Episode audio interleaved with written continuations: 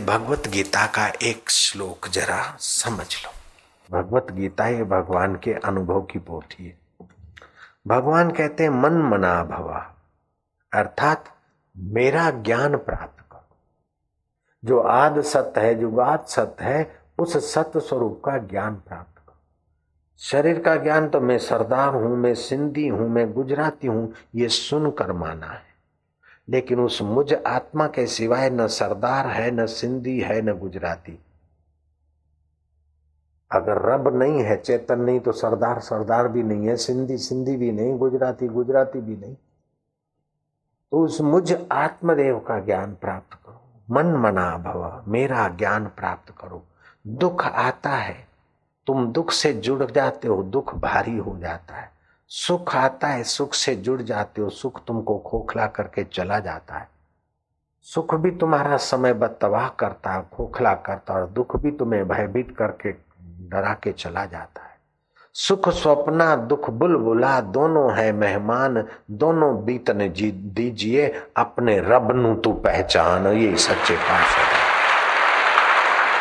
जो आदि सत्य है, सुख के आदि में है दुख के आदि में है, जन्म के आदि में है, सृष्टि के आदि में है, वो अब भी है और बाद में भी रहेगा। जन्म के पहले जो सत्य स्वरूप आत्मा था, सच्चा आत्मदेव। जन्मते वक्त बाल्यकाल में भी वही था, बचपन बदल गया, लेकिन वो वही का वही। किशोर अवस्था बदल गई, वो वही का वही। किशोर अवस्था के कपड़े बदल गए नन्हे नन्हे हाथ और नन्ही नन्ही आँखें बदल गई। नन्ही मन्नी मत्ती और नन्ही नन्ही चाल की गति बदल गई। अभी तो अट्टे मट्टे कट्टे हो गए आए मोहन क्या है? नहीं तो वो दिन थे बेटा मोहन।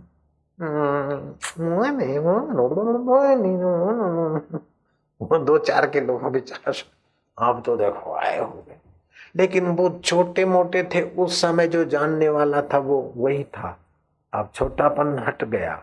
बचपन चला गया, जवानी बदल गई, लेकिन वो नहीं बदला। वो आदि में सत्य था, अब भी सत्य है और बाद में भी सत्य रहेगा। उसका ज्ञान पालो। भगवान कहते, मन माना भवा। मुझ आत्मदेव को जान लो, तुम्हारा और मेरा सीधा संबंध पहचान लो। दूसरी बात, भगवान कहते, मद भक्तो भावा, मुझको जानकर मेरी भक्ति करो। मैं केवल मंदिरों में, मस्जिदों में, चर्चों में नहीं हूँ, वो तो मेरा प्रतीक है। थाप्या न जाए, कीता न हुई, आपे आप निरंजन सोई, जिन सेव्या तिन पाया मान, नानक गावे गुण निधान। मन मना भवा, मत भक्तो भवा, मुझको जानकर मेरी भक्ति करो। भक्ति का अर्थ है जो मुझसे विभक्त ना हो। मुझसे अलग न हो, ऐसी भक्ति करो। ऐसी कौन सी क्षण है जो आप रब से अलग हो सकते हो? पत्नी से सदा साथ में नहीं रह सकते, पति के साथ नहीं रह सकते। कुर्सी के साथ नहीं रह सकते, गद्दी के साथ नहीं रह सकते, महंताई के साथ हम नहीं रह सकते, शरीर के साथ हम सदा नहीं रह सकते, लेकिन रब के साथ हम सदा थे, अब भी हैं और बाद में भी रहेंगे, ये ज्ञान पाकर उसका आनंद है। जिसको हम छोड़ सके वो भगवान नहीं है, जो हमें छोड़ सके वो भगवान नहीं। भगवान का साकार रूप हो सकता है कृष्ण आए और चले गए, लेकिन कृष्ण का आत्मा और हमारा आत्मा दो दिखते हैं, जैसे दो घड़े में दो आकाश दिखे, दो बर्तनों में दो प्रकार का पानी दिखे, दो दस बर्तनों में दस प्रकार का चंदा देखे, लेकिन चंदा एक ही है। ऐसे वो एक ओंकार। कुछ होते हैं वक्ता ने जो कह दिया, उस प्रकार का लोगों ने फॉलो किया। जैसे कुरान है तो बोले, ये अल्लाह की वाणी है, वक्ता ने कह दिया। कुरान शरीफ अल्लाह की वाणी। बाइबल में कह दिया कि ये गॉड का उपदेश है। वक्ता ने जो कह दिया, उस प्रकार का लोगों ने फॉलो किया। लेकिन भारतीय धर्म वक्ता की प्रधानता से नहीं कि चलो ये भगवान की वाणी। और आप मान लो, भारतीय धर्म दर्शन की प्रधानता से, ज्ञान की प्रधानता से, किसी ने लिखा कि भगवान की वाणी है, उसको हम मान के चले तो भगवान की वाणी है तो कैसे है? भगवान भी बोलते हैं गीता में, तब भी प्रश्न उठता कि भगवान की वाणी है, कृष्ण की वाणी है। लेकिन हम कृष्ण को नहीं मानते। तो कृष्ण के पहले भी तो सत्य था। जयराम जी की, जीसस के पहले भी तो सत्य था। मोहम्मद के पहले भी तो सत्य था। हमें तो सत्य के साथ जुड़ना है। कृष्ण को हम भगवान नहीं मानते। नानक जी को हम भगवान नहीं मानते। तो हमारा कल्याण नहीं होगा क्या? अगर किसी को मानने से ही कल्याण होता है तो उसको सब लोग तो नहीं मानते तो क्या बाकी के सब गए क्या? मनुष्य मात्र का जन्म कल्याण के लिए हुआ है। मनुष्य जीवन ही आत्म कल्याण के लिए हुआ है। तो इसमें दर्शन शास्त्र काम करता है। विचार से, तर्क और शास्त्र सम्मत तर्क करने से ये दर्शन शास्त्र से पता चलता है। राम जी ने कहा, इसलिए आप मानो, ये आग्रह नहीं रहता। भारतीय धर्म में। लेकिन राम के पहले भी तो सनातन धर्म था, वैदिक धर्म था, आदि सत्य जुगात सत्य था। नानक जी के पहले वो रब था, जयराम जी की। कृष्ण के पहले वो रब था, राम जी के पहले वो था। तभी तो वशिष्ठ जी ने पुत्रेष्टि यज्ञ करवाया तो वैदिक धर्म के अनुसार यज्ञ किया, यज्ञ पुरुष प्रकट हुए और खीर लाए और उस खीर से भगवान राम, लक्ष्मण, भरत का आगमन हुआ। तो राम जी ने कहा, इसलिए मानो, ऐसा सनातन धर्म नहीं कहता।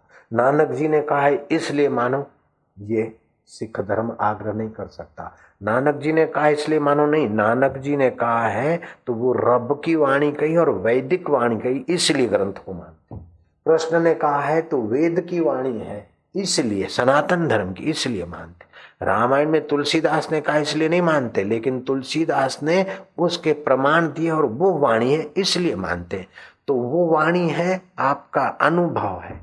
श्रुति, स्मृति और अनुभव तीन से जब बात बराबर बैठती है, तब मानने की बात हिंद सनातन धर्म की भारतीय संस्कृति। कोई ग्रंथ में लिखा है, मान लो तो ग्रंथ तो अपने अपने ढंग के कुछ कुछ लिखा है। मच्छी बेचने वाले का ग्रंथ पढ़ो तो मच्छी की महिमा लगेगी। मच्छी सबसे अच्छी, कांटा कांटा, एकादशी। दड़ खाए सो द्वारका जाए, पुच्छी खाए सो काशी। मच्छी तरने वाली, दूसरे को तारने वाली। तो क्या फिर उसी मच्छी मार का ग्रंथ पढ़ेंगे क्या हम?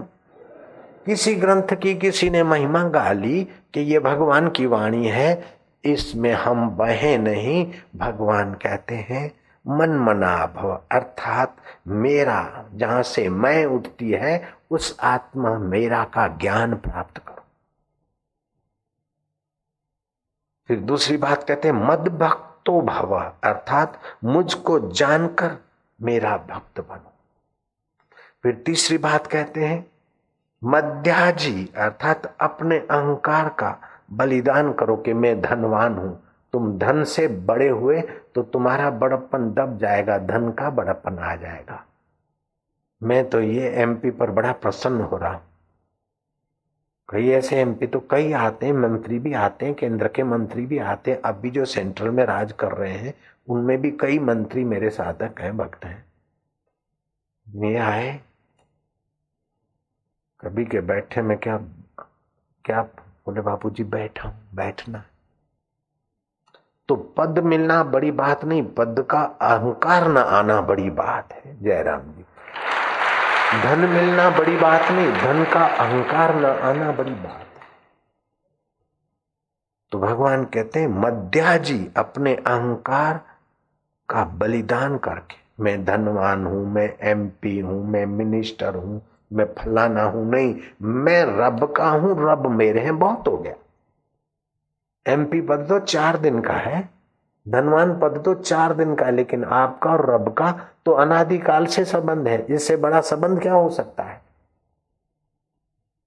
किसी का धन देखकर उसको बड़ा मानना, किसी की सत्ता देखकर उसका बड़ा मानना, ये तो उसका अपमान है। हकीकत में उसके अंदर रब है और वो रब का है। ऐसी नज़रिया से देखना, ये प्रेमा भक्ति का बड़पन है। हमारे पास कोई भी आता है तो हम उस नाते से ही उसको देखते तो जो जाता है ना, वो मेरे लिए उनके मन में प्रेम हो जाता है, क्योंकि मैं उनकी गहराई में जो छुपा है, उसको प्रेम से देखता हूँ, बस। यार को हम पहचान गए? कहीं एमपी होके आया तो कहीं साधक होके आया तो कहीं माई होके आया, कहीं भाई होकर आया, कहीं नन्हे मुन्ने होकर आया तो कहीं बड़े बुज़ुर्ग होकर आया। यार, तू वेश अनेक करता, लेकिन है तू एक का एक। तो भगवान कहते हैं मध्या जी अपने अहंकार का बलिदान कर दो। चौथी बात कहते हैं, माम अनु, माँ नमस्कुरु, मेरे प्रति नमस करो अर्थात शरीर का अभिमान छोड़ो और शरीर का, धन का, पद का अभिमान छोड़कर तुम मुझमें अपने देह अभिमान को मिला दो। जैसे एक लोटा पानी कह के, मैं दरिया हूँ, फलाना हूँ। नहीं बेटा, तू है दरिया का रूप, लेकिन लोटे का अभिमान छोड़ दे, सागर में मिल जा, बस। तो अपने को पानी मान तो तू दरिया का अंश और अपने को लोटा भर मानेगा तो छोटा है। तू अपने को आत्मा, परमात्मा का मान, परमात्मा को अपना मान तो तू बड़ा है, लेकिन तू धन से जुड़कर तो तेरे से कई धनवान ज़्यादा होंगे। सत्ता से जुड़कर बड़ा बनेगा तो कई सत्ताधीश आए चले गए। कह रहा है आसमां ये समा भी कुछ नहीं, रो रही है शबन में ये निजारे कुछ नहीं, जिनके महलों में हज़ारों रंग के जलते थे फानुष, झाड़ उनकी कब्र पे है और निशान कुछ भी नहीं। दुनिया का दीवाना कहे मुल्क मेरा, ए मेरा ए मेरा ए मेरा, शरीर भी बेटा तेरा नहीं है। तेरा शरीर होता तेरा तो तेरे कहने में चलता, हम नहीं चाहते कि दाढ़ी सफ़ेद हो जाए, सफ़ेद हो गई। हम नहीं चाहते बुढ़ापा आ जाए, वो शरीर बुढ़ा हो जाता। हम नहीं चाहते कि बीमार हो जाए, बीमार भी हो जाता। है हम नहीं चाहते कि मर जाए तो मर भी जाएगा। तो शरीर ही अपना नहीं है तो शरीर के साथ जो पद है, वो अपने कब तक? शरीर के साथ जो रिश्ते नाते हैं, वो कब तक? लेकिन परमात्मा के साथ तुम्हारा रिश्ता नाता मौत का बाप भी तोड़ नहीं सकता। ईश्वर के साथ तुम्हारा रिश्ता ना था, आदि में सत्य था। जुगों से था, अब भी है और बाद में रहेगा। ईश्वर संसार को मेहनत से पाया जाता और अंत में झक मार के छोड़ा जाता है। और भगवान को प्रेम से जाना जाता है, पाया हुआ तो है, केवल जानकारी लेकर बस निहाल हो जाता इसलिए भगवान को पाने के लिए सत्संग चाहिए और संसार को पाने के लिए मेहनत चाहिए। जो पा पाकर छोड़ना पड़े, उसका नाम संसार है और जिसको जानकर कभी न छूटे, उसका नाम सत स्वरूप परमात्मा। जो साधारण आदमी सतयुग में लोग भगवत ब्रह्म स्वरूप का ध्यान धर के ज्ञान सुनकर रब को पा लेते त्रेता में यज्ञ याग सत्कर्म करके पा लेते द्वापर में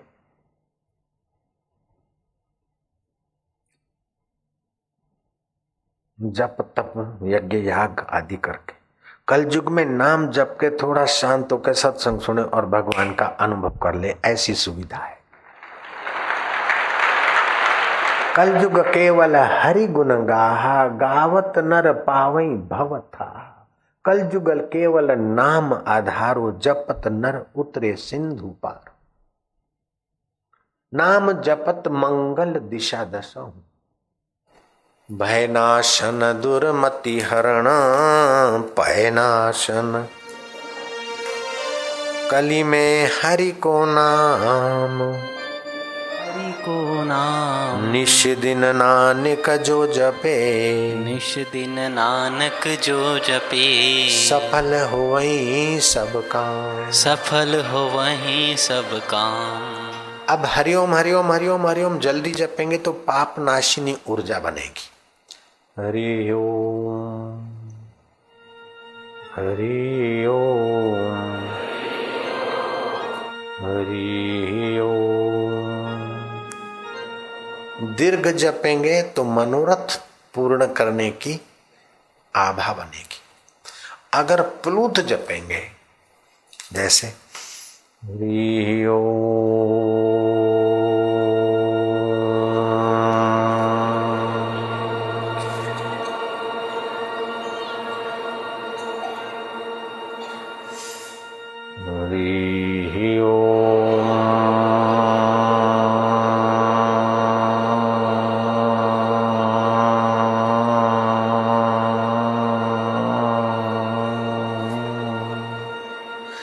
आखिरी समय में होठ बंद करके हरि ओम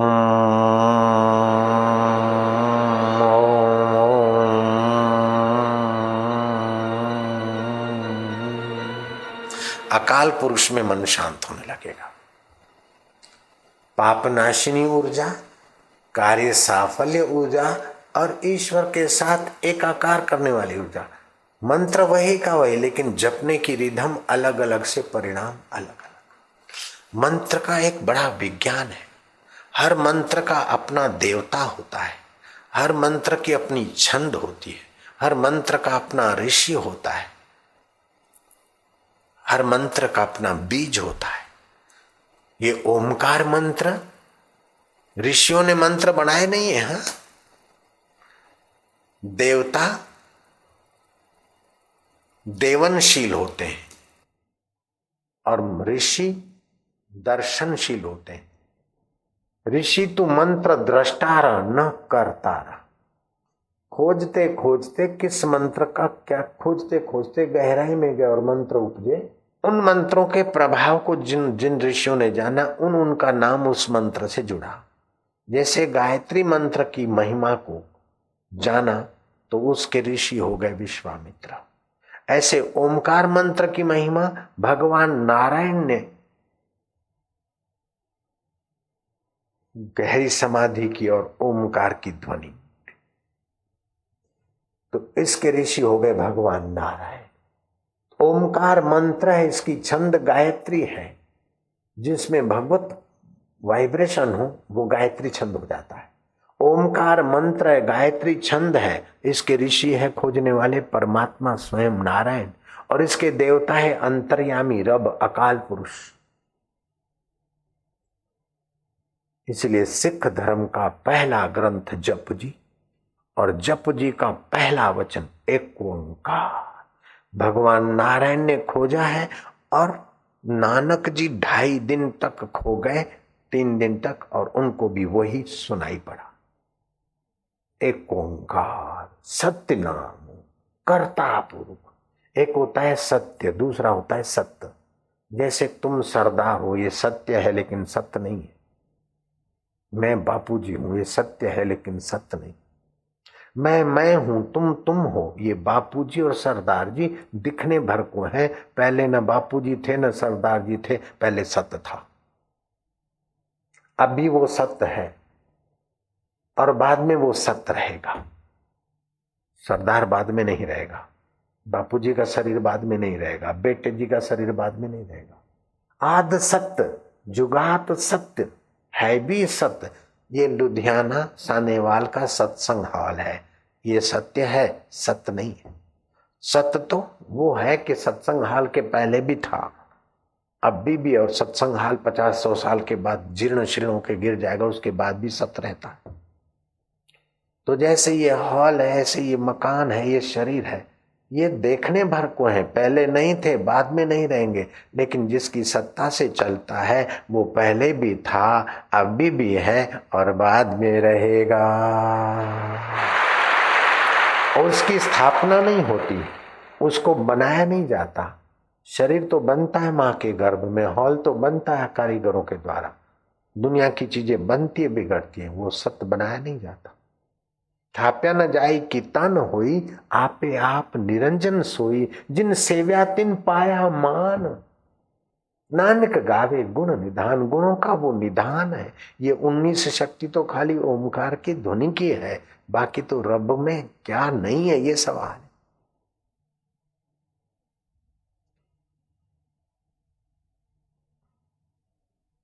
जो हृदयस्थ भगवान को भूलता है, मानो वो अपने घर को भूलता है।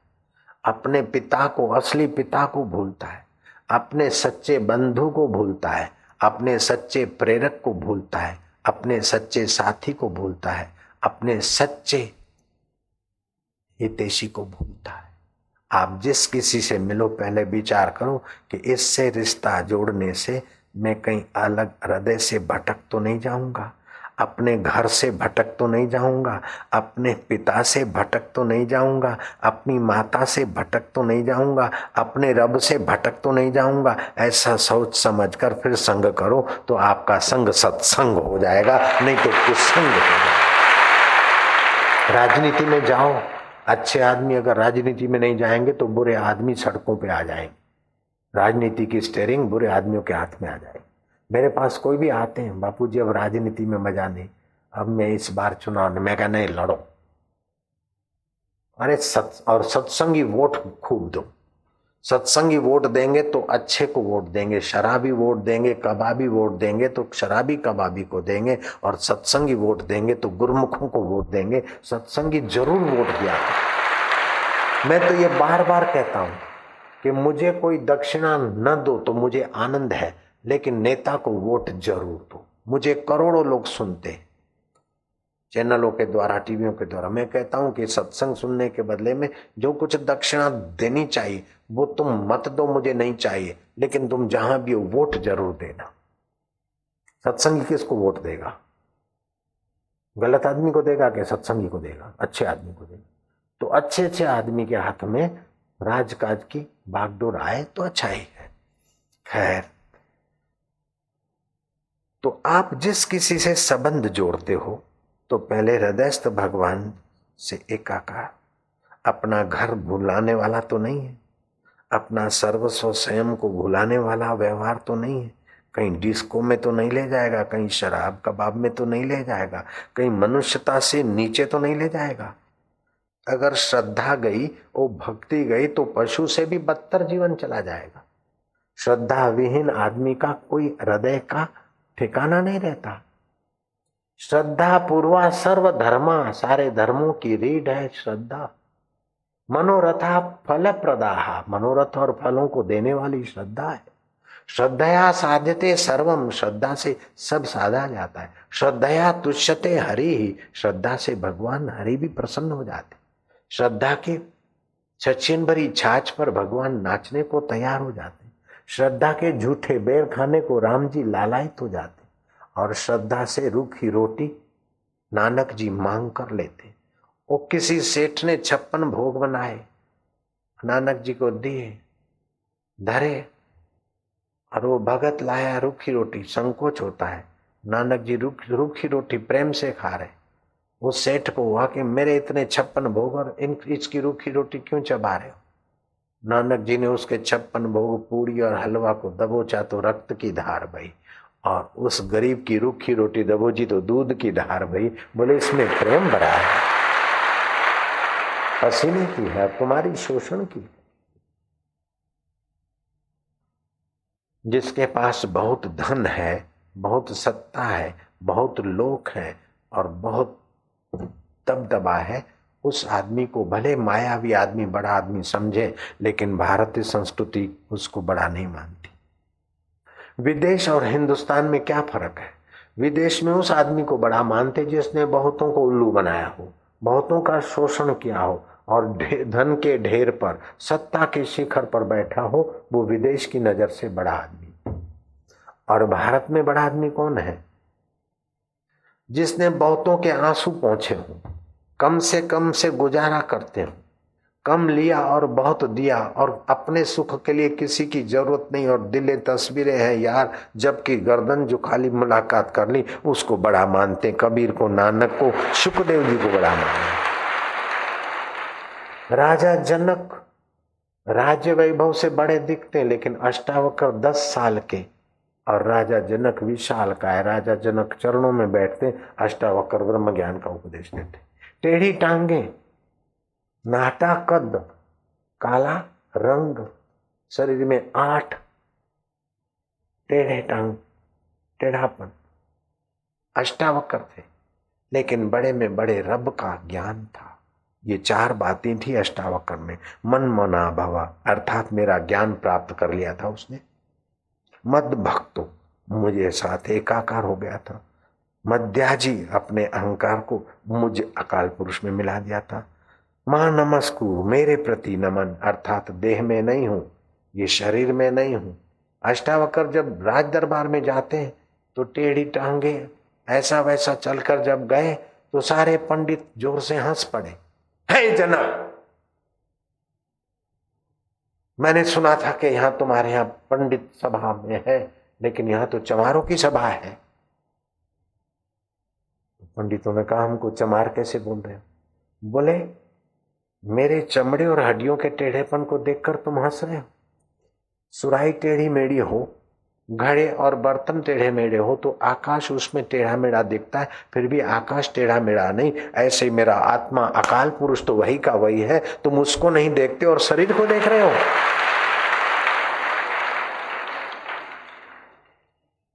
पंडित चुप हो गए। बारह साल का अष्टावकर।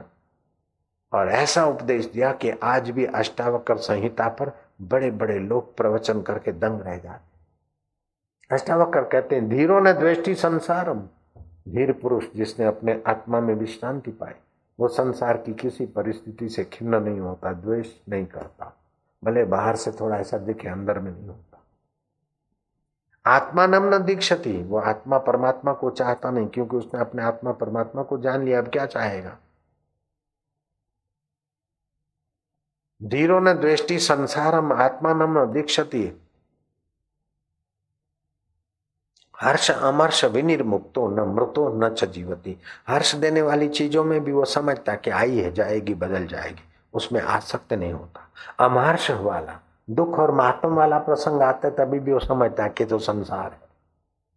न मृतो न च जीवती। वो मरते समय भी ये नहीं मानता कि मैं मर रहा हूँ और जीते समय ये नहीं मानता कि मैं जी रहा हूँ। जी रहा है तो ये शरीर और मर रहा है तो ये शरीर। मैं आदि सत्य जुग आदि सत्य है भी सत्य और नानक हो से भी सत्य मैं तो सत्य स्वरूप आत्मा, परमात्मा का हूँ और परमात्मा मेरे है। मैं नहीं मरता और मैं नहीं जीता। मैं बीमार नहीं होता, बीमार शरीर होता है। मैं दुखी नहीं होता, दुखी मन होता है। मैं चिंता में नहीं होता, चिंता मन को होती है। इस प्रकार की स्मृति करोगे तो दुख और सुखों को पैरों तले दबाते हुए आप रब के रस का पान करके मुक्त आत्मा हो जाओगे और संसार में भी सफल व्यवहार करोगे।